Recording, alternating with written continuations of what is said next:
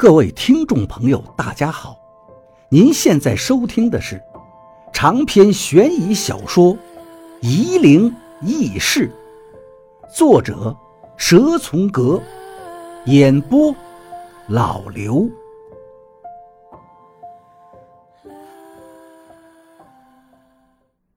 第二百九十七章，吴大夫看着王八对他说道：“你还能？”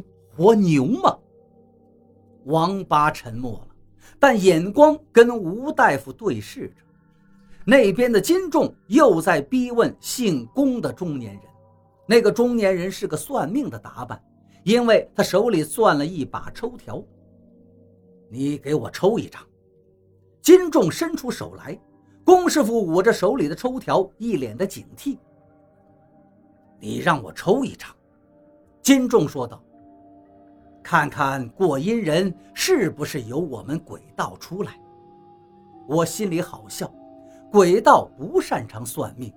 龚师傅若是提出和金仲比试算命，拉出人来比试，金仲肯定就晕菜了。可是金仲竟然先入为主，把龚师傅给镇住了。我不去管金仲了，还有个散人姓凤的，看来这个散人要着落在我身上解决了。我走到了凤师傅身边，有些迟疑地问道：“凤师傅，您是做什么的？”凤师傅被我冒失的一问，一时竟不知道该怎么回答。估计这里的人都知道他是干什么的，可偏偏就遇上我这个外行，不知好歹的问他吃饭的行当。凤师傅是陕西商南有名的阴阳师。宇文发沉，连忙解围。哦，我嘴上应付着，其实还是没明白。堪鱼是他的绝技。宇文发沉继续说道：“小徐，你不是实验和商洛那边的人，所以你不知道凤师傅的名声。哪里哪里，糊口的本事而已。”凤师傅说道。我这才想起了蒋医生和老师那些人的敛财方式，就是给一个开发商做镇魂的模型，也是跟风水有关的。这凤师傅既然也是看风水的，估计也是这个路数。于是我问道：“凤师傅，您是看阴宅还是看阳宅？”啊，都一样。凤师傅说道：“我都看。”那。这里的风水怎么样？我突兀地问道。这一下，连宇文发沉都不自在了。哪有当着主人的面问风水好坏的呢？凤师傅愣了半天，也说不上来。这里风水很差，昨晚金仲就跟我说过的。凤师傅脸色发青，想了一会儿，才慢慢说道：“七眼泉的风水极佳，地处高地。”坤上乾下，卦象应着太卦，地形是个浑圆太一，三面有山峰，是个巨顶的形状。不仅如此，有七条水龙从三个方向流下来，所以我们所在的平坝北高南低，水流汇集，到了南边的悬崖，泄露到山下，玉龙入地。无论从哪个方面来说，都是极好的风水。那也就是说，这地下的鬼魂后人都是大富大贵喽。我只能不停地跟凤师傅抬杠，才能缓解心中的紧张。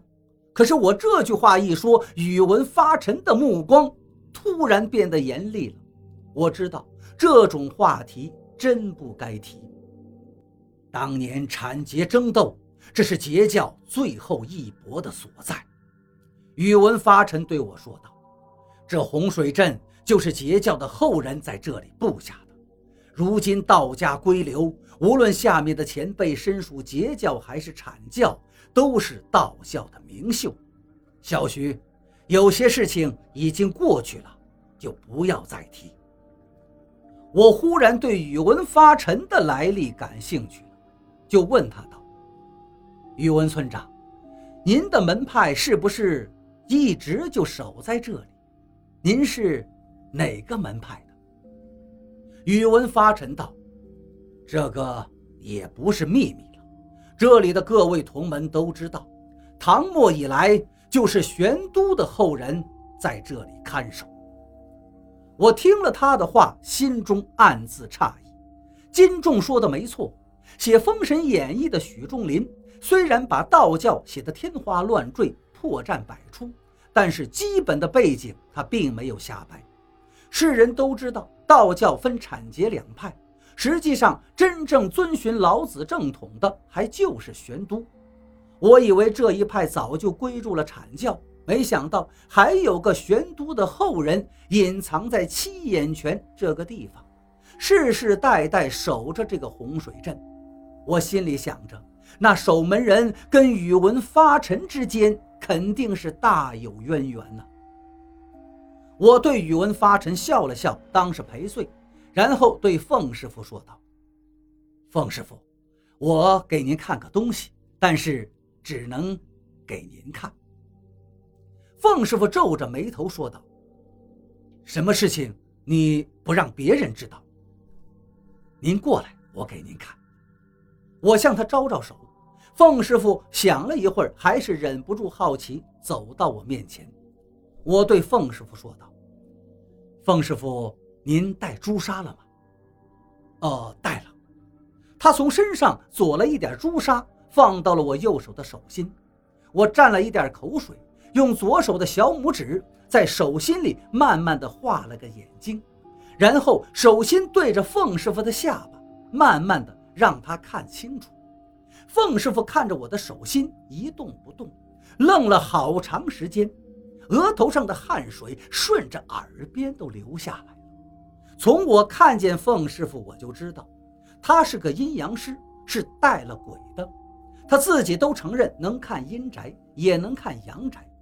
这世上哪有靠自己的本事两样都能看的？他看阴宅的本事应该是靠自己，但同时看阳宅也厉害的话，就必须有人帮忙。不对，说错了，不是人帮忙，而是一个跟着他很多年的魂魄。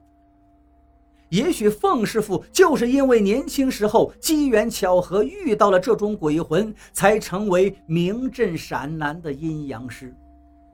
凤师傅看了我手上的眼睛，支支吾吾地说道。杨任、钟馗、黄长三个人都没有传人呢，你是从哪儿学来的杨任的本事？年画啊，我说道。有人一直存着洋人的本事，但是自己不会用，让我捡了个便宜。我用洋人的眼睛威胁凤师傅，要斩杀他带的鬼魂，其实心里并没有把握。若是凤师傅真的跟我较真儿，我是不是把洋人的杀鬼术使出来，我还不能肯定，因为我不能让别人知道我手上有眼睛，特别是一个人，绝对不能让他知道。凤师傅抬起头，向我跟宇文发沉拱了拱手，也走到了场外。宇文发沉对我说道：“你手上是什么古怪？让凤师傅看见就走。”我把手握成拳头，然后再伸展开，里面的朱砂一片模糊，宇文发沉什么都看不到。我向他歪着嘴巴笑了一笑，转头看向了金仲。